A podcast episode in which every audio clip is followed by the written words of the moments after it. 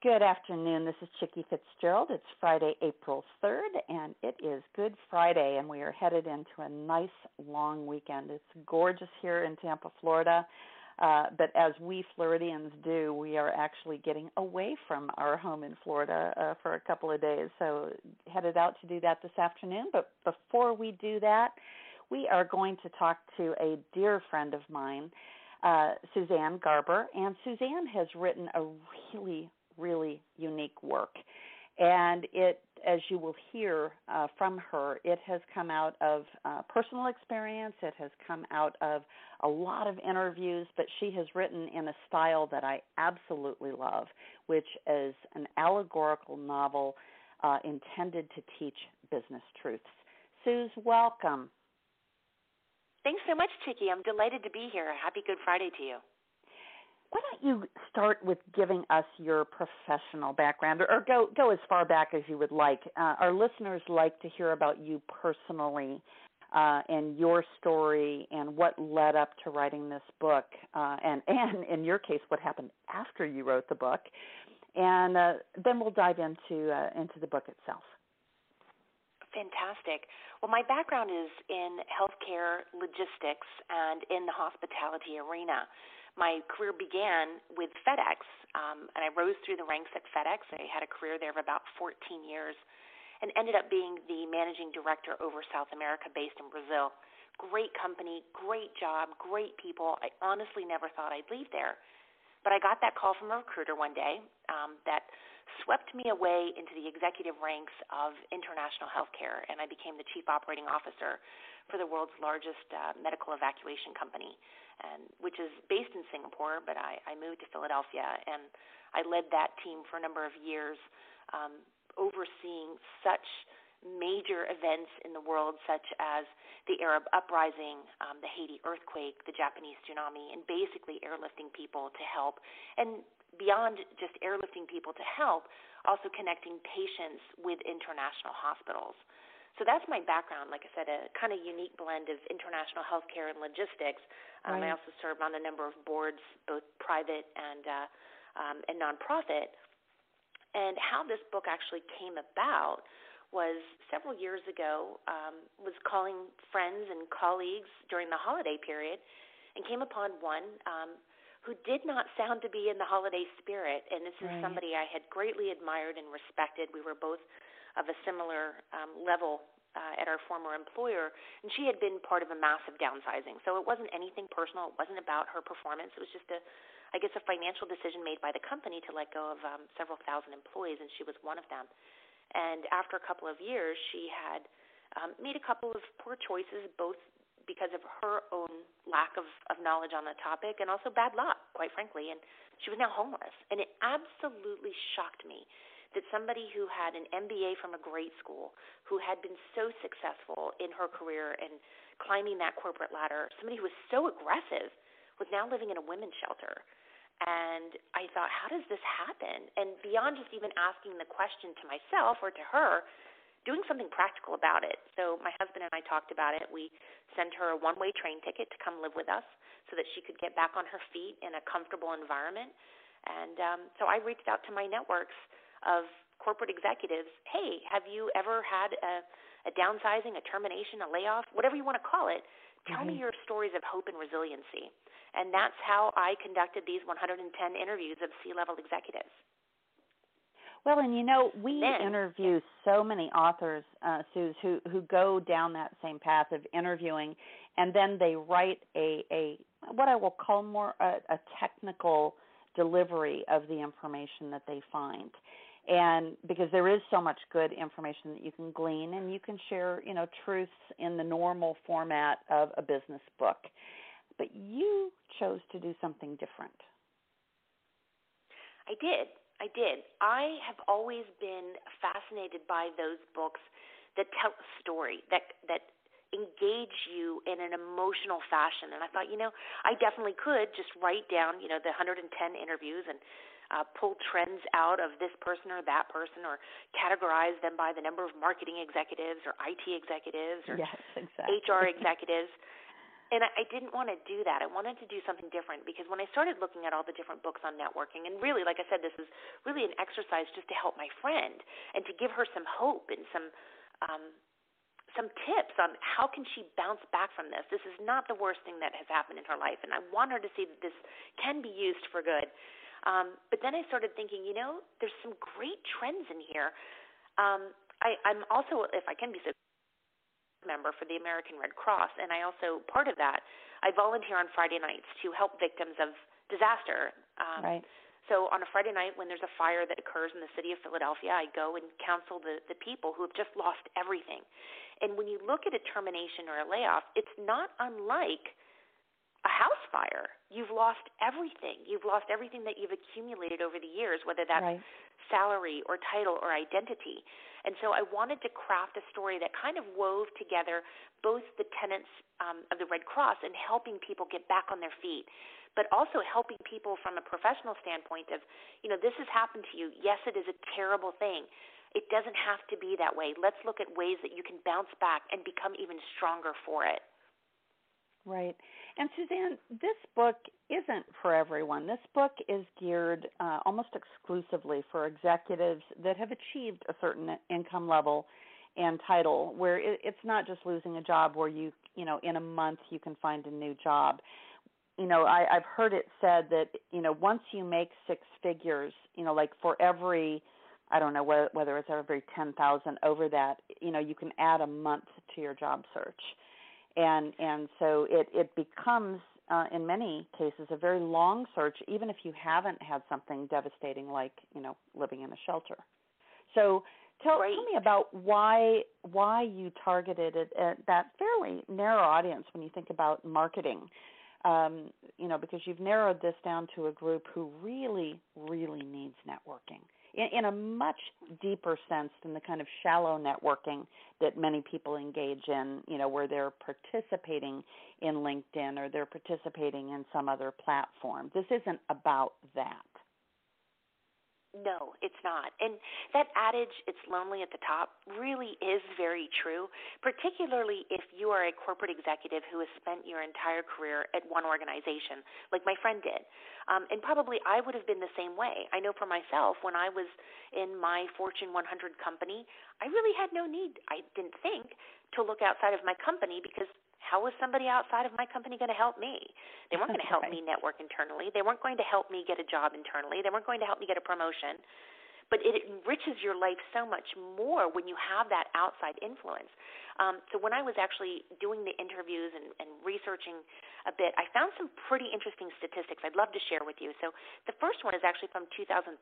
It's a Bureau of Labor Statistics, um, um, which estimates that I think it was 2.3 million executive jobs exist in the U.S., of which about 350,000 are listed as chief executive officer, and then another 1.9 million are listed as top executive.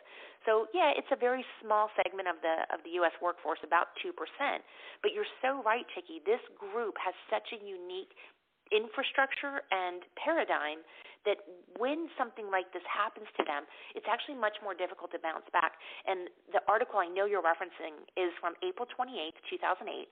It's an edition of the Wall Street Journal that claimed for every $20,000 earned, uh-huh. one month of job searching is necessary. So if you're somebody that's making, let's just say $400,000 a year, that job search is going to be at least two years long. And if you haven't provisioned for that financially, you right. can go into bankruptcy. And it's a huge, huge issue. Like I said, how often does this happen? I, I was shocked that this happened to my friend, but it actually happens a lot more often than you would think. Right, but the real core uh, that you get to in this book is that you are more than your title. And it's not even so much losing the money and not having the resources. Um, it's that if if your self esteem is all wrapped up in what's on your business card, losing that in many ways is way worse than losing the physical mm-hmm. trappings. Absolutely. And I, I saw that in pretty much every interview that I had, at least for the people that where this had been the first time event. Now, I started seeing some trends amongst the different functions, for instance. It seemed like the IT guys, and I apologize for using the word guys, but it was all guys that I talked right. to in, in IT. Um, I spoke, uh, some of the women that I spoke with were in sales or marketing or HR, but all of the people from IT were guys. Um, the guys from IT took this with a more nonchalant attitude of, well, this just kind of comes with the territory. We're expecting this to happen to us. Um, so they had a much more, I wouldn't say hardened, but realistic viewpoint of what happens when a termination or a downsizing occurs. And they know, too, that they're going to be amongst the most expendable. Interestingly enough, sales, on the other side, is going to be the least expendable because usually only when a company is really crashing and burning are they going to start um, dropping out their their sales team basically because everybody needs sales in order right. to continue the operations and customer service and and and, and so forth. Right, um, and I'm so I'm actually always surprised when people do an across the board cut without realizing that. Right, exactly, exactly. You know, it kind of talks to general management and upper management in a sense of, Ooh, what are you thinking? But you know, maybe exactly. they've done a, a deeper dive on on the sales numbers, or maybe they've actually been calculated in terms of who they are um, downsizing as opposed to just sheer numbers. But it is, it really is a very interesting phenomenon, though, especially since 2008, 2009, when there were um, over 200,000 executives in the unemployed ranks. And even still, a lot of the folks that I spoke with, and I spoke with people from 2012 to 2013, and then finished writing the book in 2014. Um, a lot of those people had been affected in 2008 and were what are labeled chronically unemployed.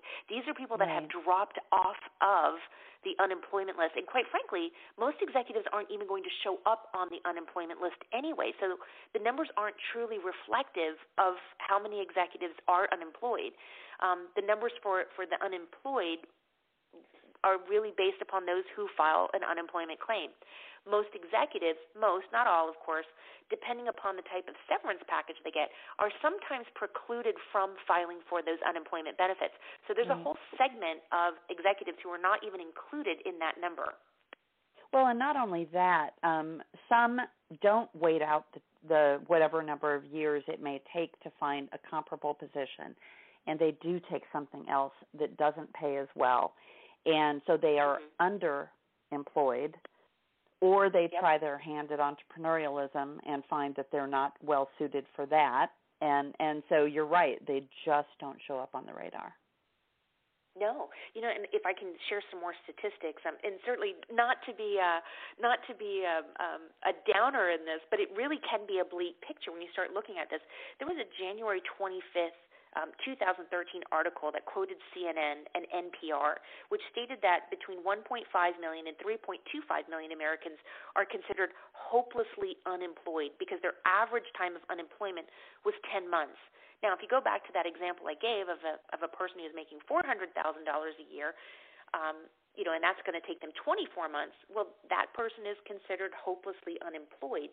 And then, you know, if you look at just some of the statistics of of executives who have been without work for that long a period, the this, the percentage of unemployed executives, or what we would consider the hopelessly unemployed, or the chronically unemployed, or the chronically underemployed executives, it's actually a higher number than the general population.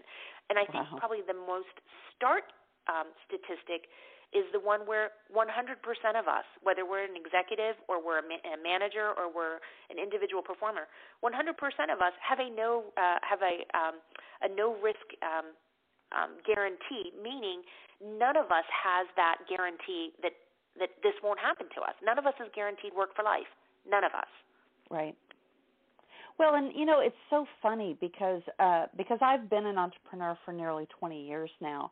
I get a big kick out of my friends who are in corporate jobs still and they talk about being there because they need security.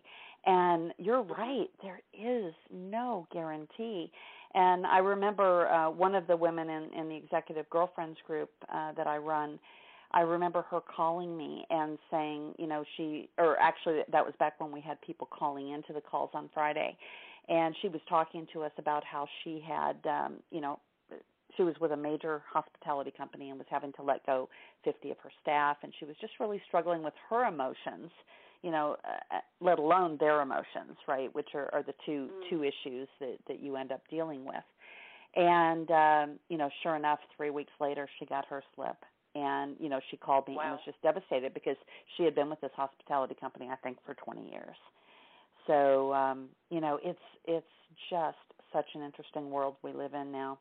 So, talk to me a little bit uh, about the book itself because you talked about wanting to tell it in a story that actually grabbed you. And I have to tell you, the first chapter of your book had me mesmerized. Well, thank you. I definitely wanted to create a visual and just a visceral um, emotion and reaction within the very first few sentences. Well, you so the did book it. starts. the book starts with smoke, and where there's smoke, there's usually fire. Yes. And our main character's name is Ralph Pibbs, um, I wanted to make sure I didn't use the names of anybody that I interviewed, so I didn't interview any Ralphs. Um, and out of that 110, I had maybe about 30 or 35 that that agreed to be credited in the book, and the rest did not want to be credited. And I understand that, but um, but Ralph Pibbs awakes from his well his drunken stupor, yes. and he smells smoke. Now, why is he drunk? Well, he's drunk because he had just gotten his pink slip a couple hours earlier, and he had gone back to his apartment downtown in Philadelphia and went to his trusty vices. When he's nervous, when he's upset, you know, um, and like most executives, he doesn't really have a whole lot of friends. It's not like he's going to call anybody. He's incredibly embarrassed. He's right. going to pick up his bottle of Fonseca port and start smoking a cigar. He's got to calm down. And unfortunately for him, he drank too much, forgot to put the cigar out. He falls asleep. Cigar eventually burns to a nub and rolls off the coffee table and um, catches onto the, the rug. And that's how we find Ralph Pibbs drunk, asleep, in a fire, and afraid to not just have having lost his job, his identity, and his riches, but now he's afraid he might lose his life. And being in that position of somewhat still hungover, drunk, can't move, can he get out of the sight of the flames? Can he hoist his body away so that he's not going to get burned? Is the fire alarm going to kick in? Does he have a fire alarm? He's not even sure if he's got like a right. fire safety system. But thankfully for Ralph, in the next couple of uh, minutes, it does. Well, and you know, now that I look back at the story of your friend calling you at Christmas time, and and it was a woman, but yet you chose a man to be the protagonist in your story. So, so what was behind that choice? Because I know, uh, as an author myself, um, those are conscious choices that you do make. Um, one, I wanted to certainly protect her a bit, um, and also the majority of, of executives in this country are still male. Uh. Whether we're looking at, say, CEOs in this country, there's still, you know, it's it's a very small two-digit number of female CEOs in public corporations. If we're looking at female board members, I think we're up to 16 percent. Which you know we're so excited we're at 16 percent because we were at 13 a couple years ago, but it's still pretty sad actually. There's I know so many women, so many of my friends, and including the one you know who was the inspiration for this, are incredibly intelligent, incredibly accomplished, incredibly successful in their own way, but they could they could be so much more. So right. I wanted to choose a man. Um, again, mostly because actually out of the 110 executives I interviewed, only three women actually responded to my request. So does that mean that women are less likely to be out of a job? Maybe, maybe not. I actually just saw a statistic. I think it was from Jobvite um, that ran a survey that said 51% of all employees are looking for for new positions. But men are more likely to be the ones aggressively pursuing new positions, positions, or even leaving their job proactively to find something else. So to your point about your friend needing that security, and I hate to generalize and stereotype, um, but women are more likely to stay in a situation that is less than desirable or satisfactory because we again generally um, and generically have more of a response to security as opposed to satisfaction. We would rather sacrifice our satisfaction in our professional career than than the security, and you right. see that just across the board at every level. Right. So that's really the reason why I chose a man, um, because it, probably more men can relate to that, uh, mm-hmm. and also again, women are much more likely to stay put um, if they have a choice. Exactly. Well, and I, I think that's the real point of whether they do have a choice or not. And I want to just comment quickly on the the uh, observation you made about women board members. We're actually getting ready to do a series uh, on women board positions and, and how you actually, or board positions in general, and how as women we become not only aware of them, but prepare ourselves so that we are a suitable candidate for those boards. So, uh, you know, we're recognizing that as an organization that we want to actually uh, equip the very very talented circle of women that we touch uh, you know every week with this show and you know just through our our daily lives uh, give them the ability to tap into those opportunities mm, fantastic so so as the story continues uh, obviously there's the drama around the physical facility and all of his stuff and and you know he's still reeling from what's gone on. And he's in this apartment because he uh, has actually temporarily split with his wife. So Correct. tell us a little and bit about is... that dynamic because i'm sure in many of your interviews that this this situation was real life absolutely um, and and the main character ralph pibbs is is really not just based on any one person. He's really an amalgamation of so many of the different people that I spoke with. Um, and so many of the people that I spoke with had had marital issues or relational issues, personal relational issues uh, during their careers. And that is probably one of the first things that, that is sacrificed when somebody is climbing that corporate ladder is personal and family relationships. Um, so in the story, Ralph is living in an apartment downtown uh, because he is now estranged from his wife. Uh, his wife has accused him of being married to his job. I'm sure, you, you know, whether you're male or female, you've probably heard that from your spouse at one point or another. Oh, yeah. And uh, and so he makes a decision that in order to bypass the fighting for the sake of his his child, he's going to get an apartment downtown and promises to go to counseling. Of course, that never happens because there's always one more project, there's always one more call, there's always one more meeting, there's always something else that takes precedent and Ralph realizes that you know he he didn't while he was working. I mean, his priority was his job, and I think many executives will state, "Oh, well, my family is my first priority." That's not always the case. Um, well, but but I, I I'm looking right at the sentence about that, Suze, which I you know I have uttered these words myself, and so I am sure you heard it from the you know the preponderance of folks that you talk to. He was doing all of this to secure a comfortable future for his family. Why couldn't she understand that? Right? Of because course. that's why they think that. they're putting their family first my father used to say that to my mom all the time. My father was mm-hmm. an expat for a large, well, the largest multinational in the world, and we grew up all over the world in eight different countries, which you know I thought was kind of fantastic as a little kid. But I know my mom felt really slighted. Like, did I marry you or? Did I marry an adventure? Well, I guess she married an adventure because it wasn't the, you know, the white picket fence and the, you know, the dog and whatever Americana type lifestyle that I think she thought she was getting into in the in the 60s and 70s. So yeah, I totally agree. Um, you know, he's doing this. He says for the betterment of his family, but also, you know, there's some pride issues in there too. Who doesn't want that next promotion? What are well, we working for if it's not for that next promotion? Right. I mean, I think well, to be an executive. And speaking of pride, you know, the next chapter you know, here he is sitting with a cup of piping hot coffee, you know, with the Red Cross logo on it. And I'm I'm glad you shared, and I think you had shared with me uh, one of the first times we talked about your volunteering uh, with the Red Cross, and I, I had not remembered that connection with the book. But you know, here he is having to take help, uh, which you know he really has never had to do. No, no, and and actually it goes on later on into his finances. and how he's been the one to write the big checks. So now he's on the receiving end of some charity.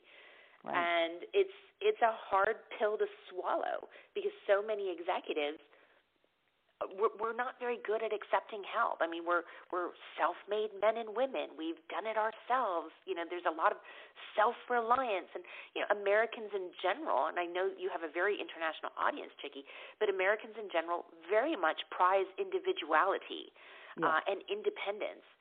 And now he doesn't have that. He can't even find his the keys to his house, the keys to his car. He's lost his wallet in the fire. He has no he has no credit cards. He can't buy anything. He's got nothing.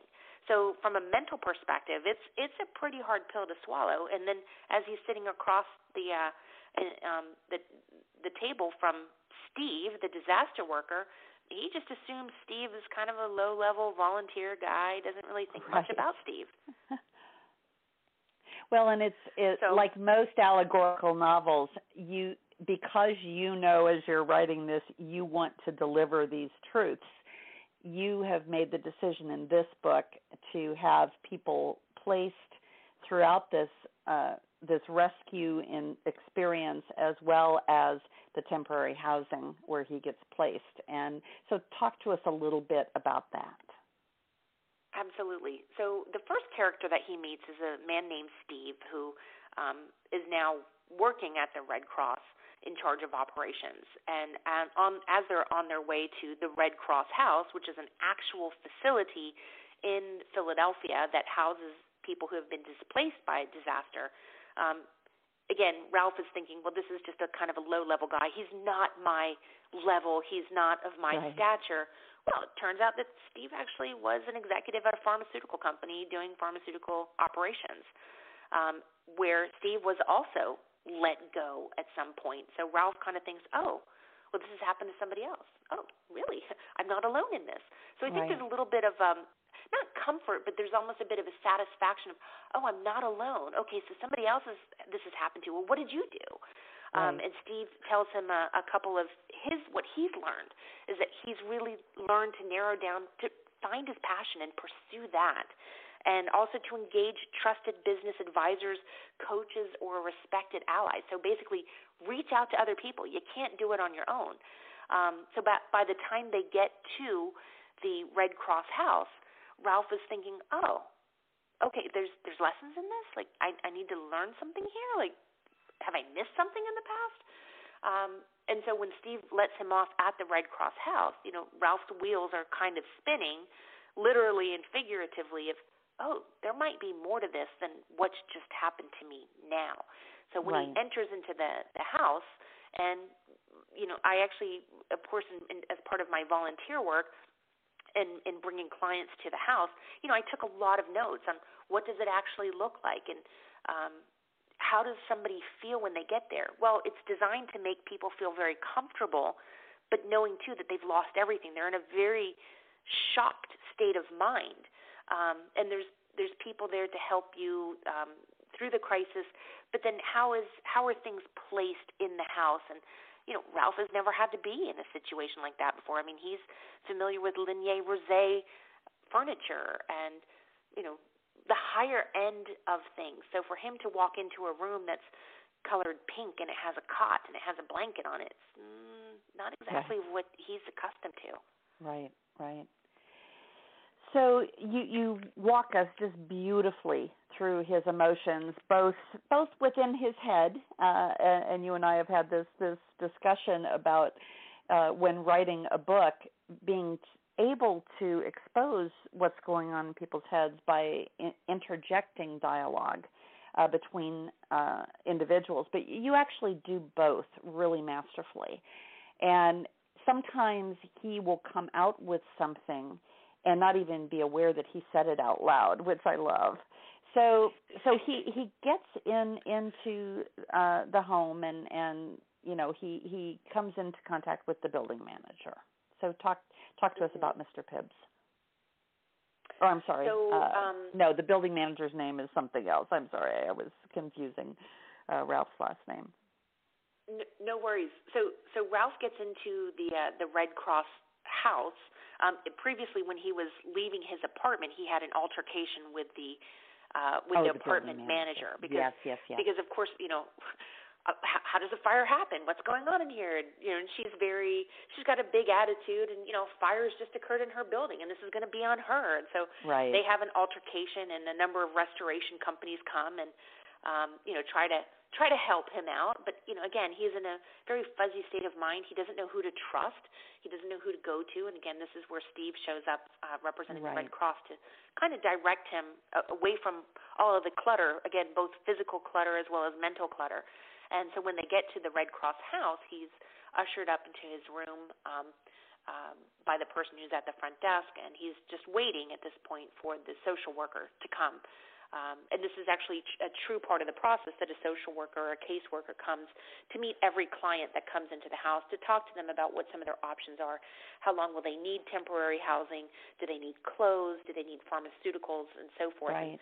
Uh, again, based on all of my experiences of going out on Friday nights and helping those who have been displaced by by fires and other disasters like floods or not that we have earthquakes or hurricanes here, but that happens obviously in other places around the country. Right. Um, one of the things that, that I've noticed is particularly amongst older people is is pharmaceuticals. You know, if a fire occurs, you can't you can't ingest those those medicines because the chemical composition has changed. So now these people need, you know, access to, to new pharmaceuticals. So a caseworker comes to sit down with each individual person to ask them what they need. Um, because, you know, obviously from a mental perspective, from a physical perspective, and even from a spiritual perspective, there's spiritual caseworkers there in case people want prayer.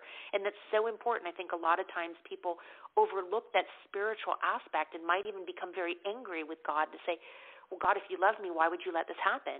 And right. that actually happens quite a bit amongst those who are unemployed um, you know, God, how, uh, you know, you say you love me. I, I need a job. I need to provide for my family. It's gone now. How, how could you let this happen? Right. Um, and we see that time and time again.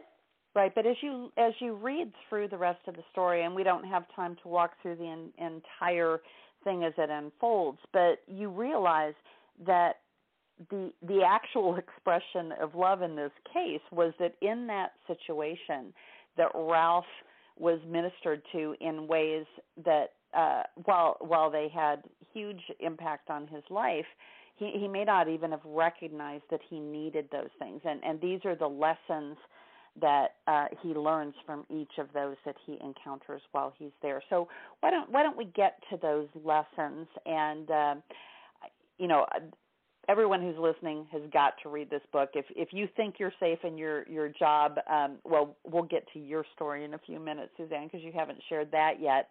Um, but let's talk about some of these lessons about networking, and uh, we'll just let the listeners uh, go order the book on Amazon, uh, and then when they get it, they can they can read the rest of the story because it really is a, a very very engaging story. But what are what are some of the most meaningful lessons that you took away from this book?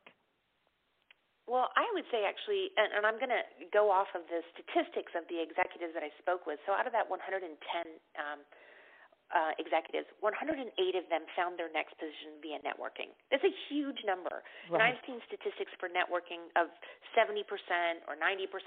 Mine is close to 100%. So for anybody who is um, contemplating a career change, whether that's by choice or by chance, networking is going to play a huge role in that. And one of the most um, interesting stories I had heard was um, a gentleman was a CFO of a Fortune 100 company that was based in Venezuela. So he was an expat based in Venezuela, and um, you know, with the situation in Venezuela throughout the years, it's very um, um, turbulent. So he yes. was uh, ultimately let go, and very became very depressed. Didn't want to go out, and again, this is pretty common actually for many executives. Um, they spend a lot of time being very angry and very depressed. And uh, so for the first couple of months, he did nothing basically. Um, and then, of course, he started feeling that he was unworthy because his calls weren't getting a return. He wasn't being contacted by executive recruiters, et cetera, even though he had a stellar, stellar resume. Well, his wife said, "Well, you know, we have the um, the Schmidt's daughter's wedding. The Schmidts apparently were the the neighbors, and and she said we have the Schmidt's daughter's wedding uh, next week. Um, we're going to go." And he's like, "No, I don't want to go. It's stupid. I'm not going to go." She's like, "Well, you don't know who you're going to meet." Well, long story short, it was a summer wedding. It was a barbecue. He ended up going, and he ended up sitting next to a guy who had just gotten funded by a venture-backed um, company and was looking for a CFO. So here he was, somebody that didn't want to go out, was feeling, you know, very sorry for himself. He was very happy to stay in his own pity party, but because he actually went outside of his own thought process and desires and um, you never know where networking is going to happen. So networking doesn't have to happen in traditional networking circles. Um, it happens anywhere. And even for myself, I mean, I met my mentor at a nail salon. I never thought I would meet my mentor at a nail salon, but turns out after I'd been chatting with her while our nails were drying, she was the first female African American C level executive in this country. She is a trailblazer. She is an icon. And she just happened to be sitting next to me at the nail salon. I had no idea who she was, but we just struck up a conversation and um, and continued that. So I would say number one, networking occurs anywhere. Um, right. Stop thinking of networking as just exchanging a business card. It happens anywhere. But in order for it to happen, there's a couple of things that you have to be prepared for. And the first thing is, what are your passions? What are you passionate about? Um, and I would say that is the top thing, and that actually goes to um, um, truth number one pursue your passions. It's impossible to pursue something if you don't know what you're pursuing. And I'll just give a very brief example. I was actually speaking on the um, on the phone with somebody I had met at um, one of the speaking engagements I was giving, and he asked if he could contact me, and I did. And we were chatting briefly and about sports. He's a big sports nut, always loved sports. Um, was talking about golf and his handicapped and his plaid pants and what have you, and so much energy and enthusiasm. And then I said, "Well, what's next for you?" And he went into a canned and monotone speech of he has 25 years in the pharmaceutical operations environment, and and it just sounded so morose. Right. And I said, "Is that what you really want?" Yes. Well, I have a plethora of experience. Who uses the word plethora of experience when you're just like chatting? And I said, look, I said, I think you might actually want to go back and, and determine what it is you're passionate about. Sounds to me that you're really passionate about competition. And that might or might not be translatable into an, an operational environment. Maybe you really enjoy the challenge of a sales environment. I don't know, but I think this is something that he needs to explore. And I think this is something that everybody needs to explore and really understanding what gets them so excited that you can hear it in their voice, you can see it in their eyes, you can almost feel it from the energy that's that's exuding from them.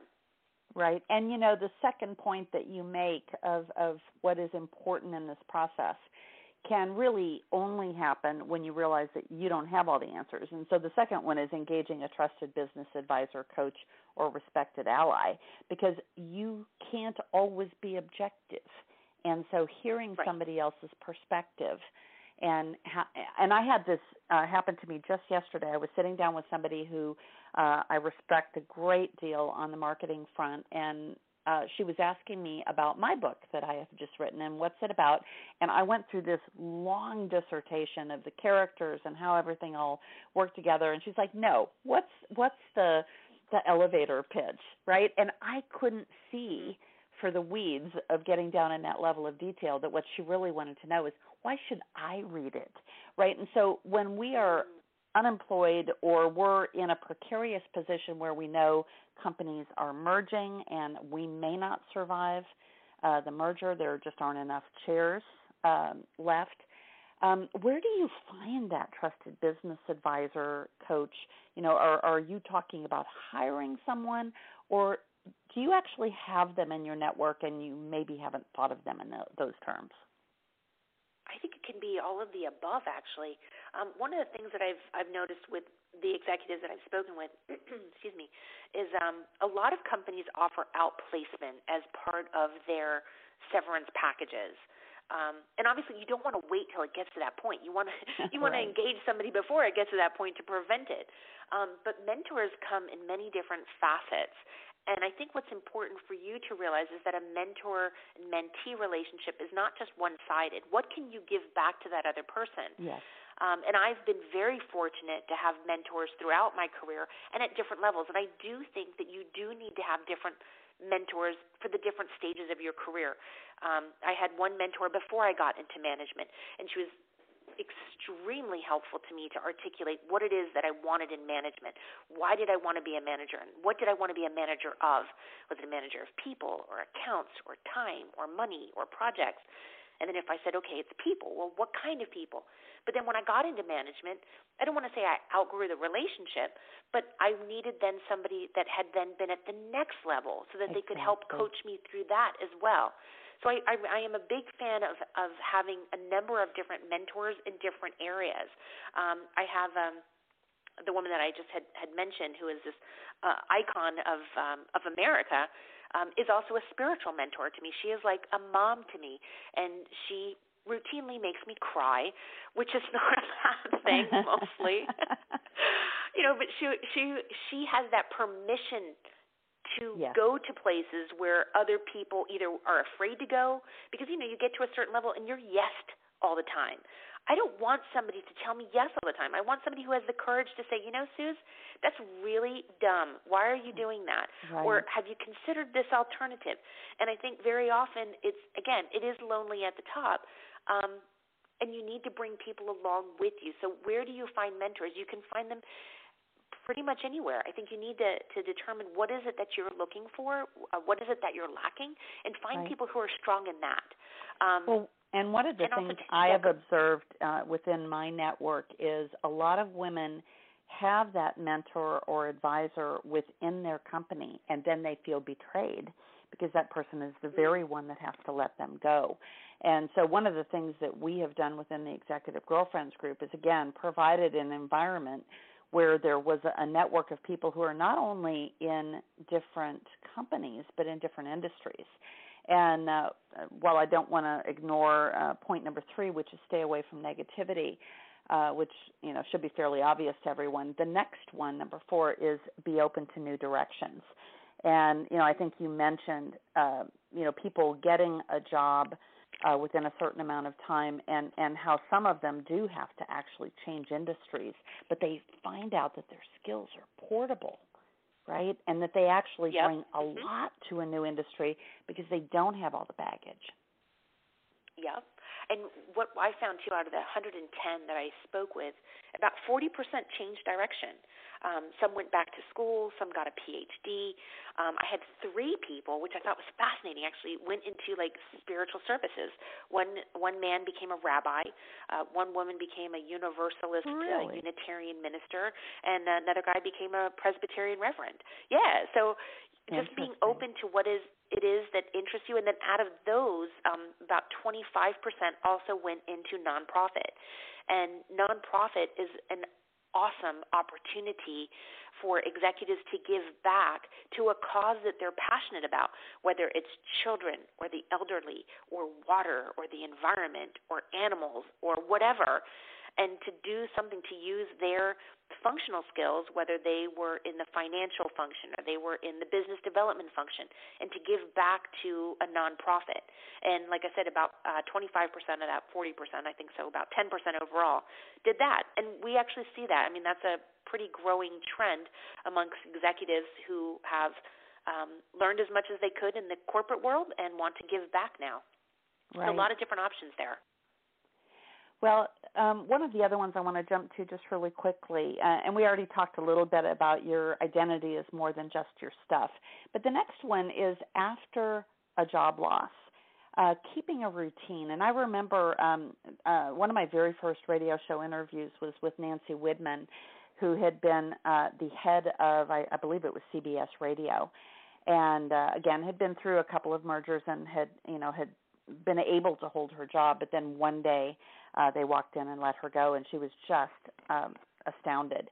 But you know, every day she got up and got dressed and got ready as if she were going to work, and then she actually went and volunteered. Which, you know, to your point about uh, you know people volunteering, uh, that some of them actually end up choosing that because they realize how much it's needed and that they are really super equipped uh, to do that. Um, and but some of that takes uh, that that step of swallowing your pride, which is another one.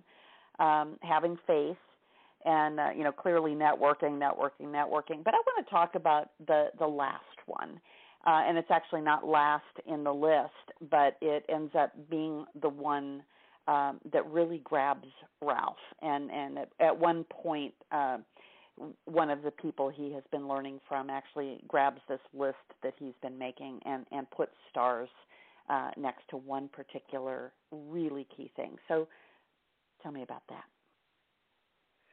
And it's relationships and family matter. Um, yes. And Ralph does have an epiphany um, actually I have to tell you my favorite character in the book is is the cook named Melvin Wong and he's an amalgamation of IT guys. So he's already complex and dark and sinister. Right. um but he's he's a hilarious character and he's you know the keep a routine kind of guy but um so that is like my favorite character and, and probably my favorite chapter because that's where that epiphany happens for Ralph and he's sitting in the cafeteria eating his cabbage rolls with mashed potatoes and gravy and um, Michael Jackson's song "The Man in the Mirror" comes up. Now, obviously, I can't put the words of the song in the book, but this actually happened. I was in, um, I was actually helping clients who had just lost everything, and um, we're sitting there, and, and whenever somebody comes into the house, they're automatically given a meal. Most likely, people aren't hungry, but um, but this um, family came in and this song came on and the man just started sobbing uncontrollably when the words uh, were were played um, about how the change really has to happen with him and it was interesting because in the ride over to the house the the husband and wife had been squabbling um, about what I don't know. I'm not eavesdropping. It's none of my business. But obviously, they've got a lot on their minds. And um, so this scene in the book actually happens from a real life situation and also from all of the 110 interviews, over 90% of them, 95% of them actually, had said that their number one regret throughout their career was that they didn't reach out to the people that they had said was so important to them, whether it was their family or their friends or what have you. And now that they no longer have the job that really had the priority in life, they now want to pick up those pieces and resume relationships with their family, with their friends, with their children. And unfortunately, for, for many of the folks that I had spoken with, divorce was a reality for them, and so they were dealing with split families. And you know, right. of course, children take sides sometimes. You know, even to the best abilities of the parents not wanting them to. Um, but for a lot of these executives it was just a huge regret for them that they they missed key moments in their children's lives. And um you know as Ralph is listening to the words of Michael Jackson's The Man in the Mirror he has this breakdown of oh my gosh what have I done? What have I done for the last 18 years of my career and sure it's it's nice lip service to say oh my family is my top priority and i love my family. And oh you know little johnny got straight a's last semester or little susie's in a dance recital. But how often were you there for the homework? How often were you there for the, right. the dance recital? How often were you there for the practice of whatever sporting event? Um, and a majority of, of the people, when they made their decisions to take on their next role, um, a lot of it was done with the thought in mind of, okay, I don't want a position where I have to travel so much, or um, I'm going to take something where either my family can come with me, we'll make it a learning event, or what have you. But they started making conscientious decisions, really putting their family first as opposed to just doing whatever the company asked of them. And it can be a very delicate line. Um, and that's where people, when they're in a job search mode, now actually are interviewing the companies as well as the companies interviewing them. Exactly. And I think so often because we so badly want that job for the title, for the salary, for the prestige, for whatever, that we want to make a great impression. But you know what? There's another side to this too. It's us. It's us. Right. What do we want? What's important to us? And right. I think actually having the courage to stand up for your beliefs and your convictions has been hugely eye opening and awakening for so many people, right. particularly Ralph. So, Suzanne, you had your own uh, epiphany after after you were done with the book.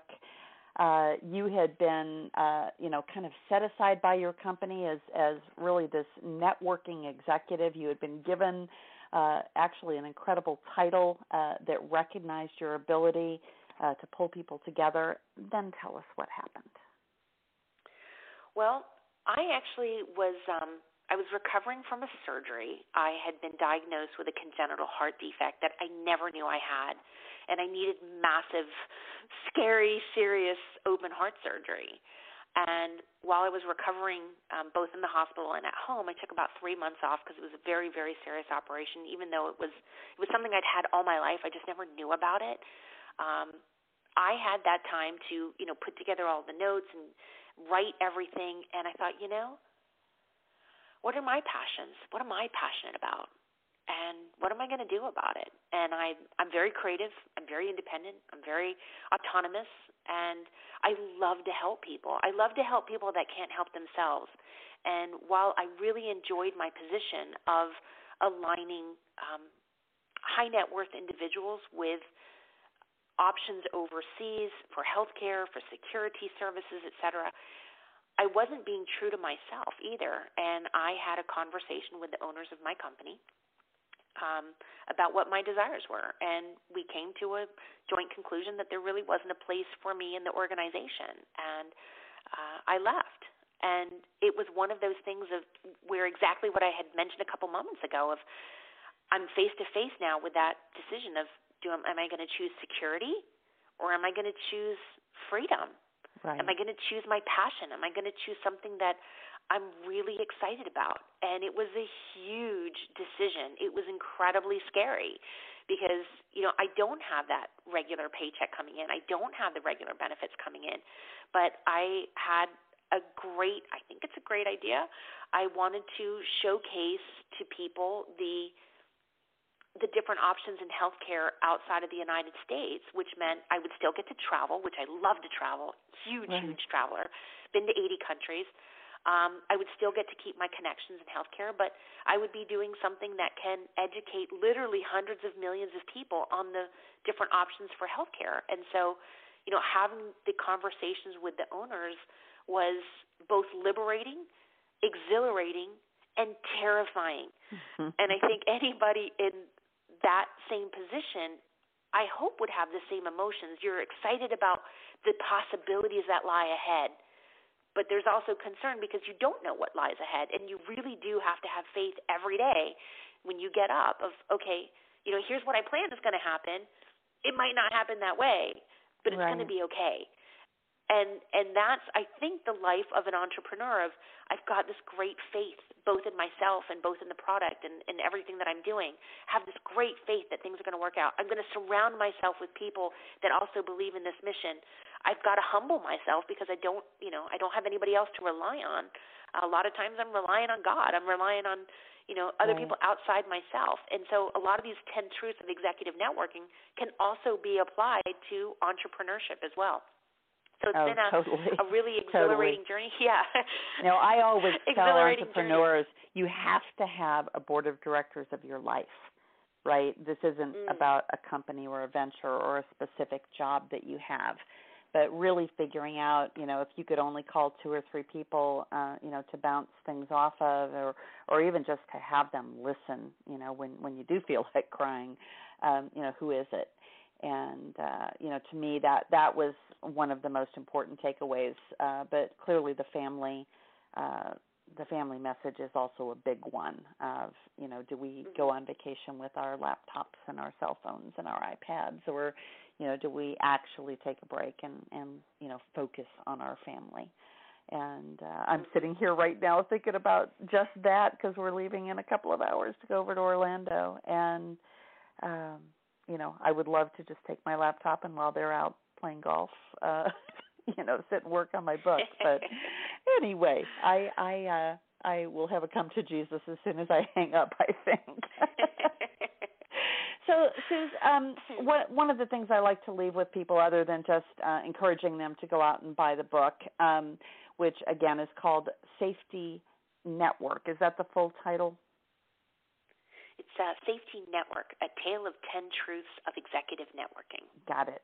Thank you so much. Uh, I, I had closed the file where I had that open in front of me. Um, but the other thing is, Suzanne, if, if they want to get in touch with you, if they want to follow you, they want to connect with you, what's the best way for them to find you? Ah, there's a couple of different ways. Um, so they can email me at connect at safetynetworkbook.com. Again, that's connect at safetynetworkbook.com. I'm on Twitter at Suzanne Garber, and I'm also on LinkedIn, and I'm very open to uh, to LinkedIn uh, requests. I'm not a LinkedIn open networker. Uh, right. I actually do communicate with every single person that writes me, and that is kind of a requirement for me because I don't want just a large network. I want a vetted network. I want a network that I know who's in there and what they do and how they could possibly help me, and more importantly, how I can help them. Um, I think people who have just you know tens of thousands and you know I do have tens of thousands of, of contacts, but I've actually interacted with every single person, and I think that's right. a huge huge differentiator in having a trusted safety network of knowing right. who is going to help you in your time of need. Exactly. So again, the site for the book is safetynetworkbook.com, and from there you can click on her uh, Twitter link and her Facebook link, and, and even send an email, and as well as buy the book. So uh, safetynetworkbook.com. Suzanne, thank you so so much. Uh, also for helping me out on my own writing journey on my my first allegorical novel. Uh, it would not be the same, I guarantee you, without your hand. Since I found out that I had made the rookie mistake of not having any dialogue in my book in the first draft. so um, anyway, I look forward to completing that journey with you and and seeing what life after Safety Network uh, is for you. Fantastic. Chicke, congratulations to you. Thank you so much uh, for all of the input that you gave to me and for the inspiration that you are to me and so many other women. Uh, thank you so you. much. And, and for you. those of you who'd like to know more information about the Executive Girlfriends Group, it's executivegirlfriendsgroup.com, and that will take you to a link to our uh, both our public uh, pa- Facebook page and our private Facebook page. So thank you so much for joining us this afternoon. We went a little bit long, but it was just really wonderful, Suzanne. So thank you again, and have a great, great holiday weekend. Thank you. Bye bye.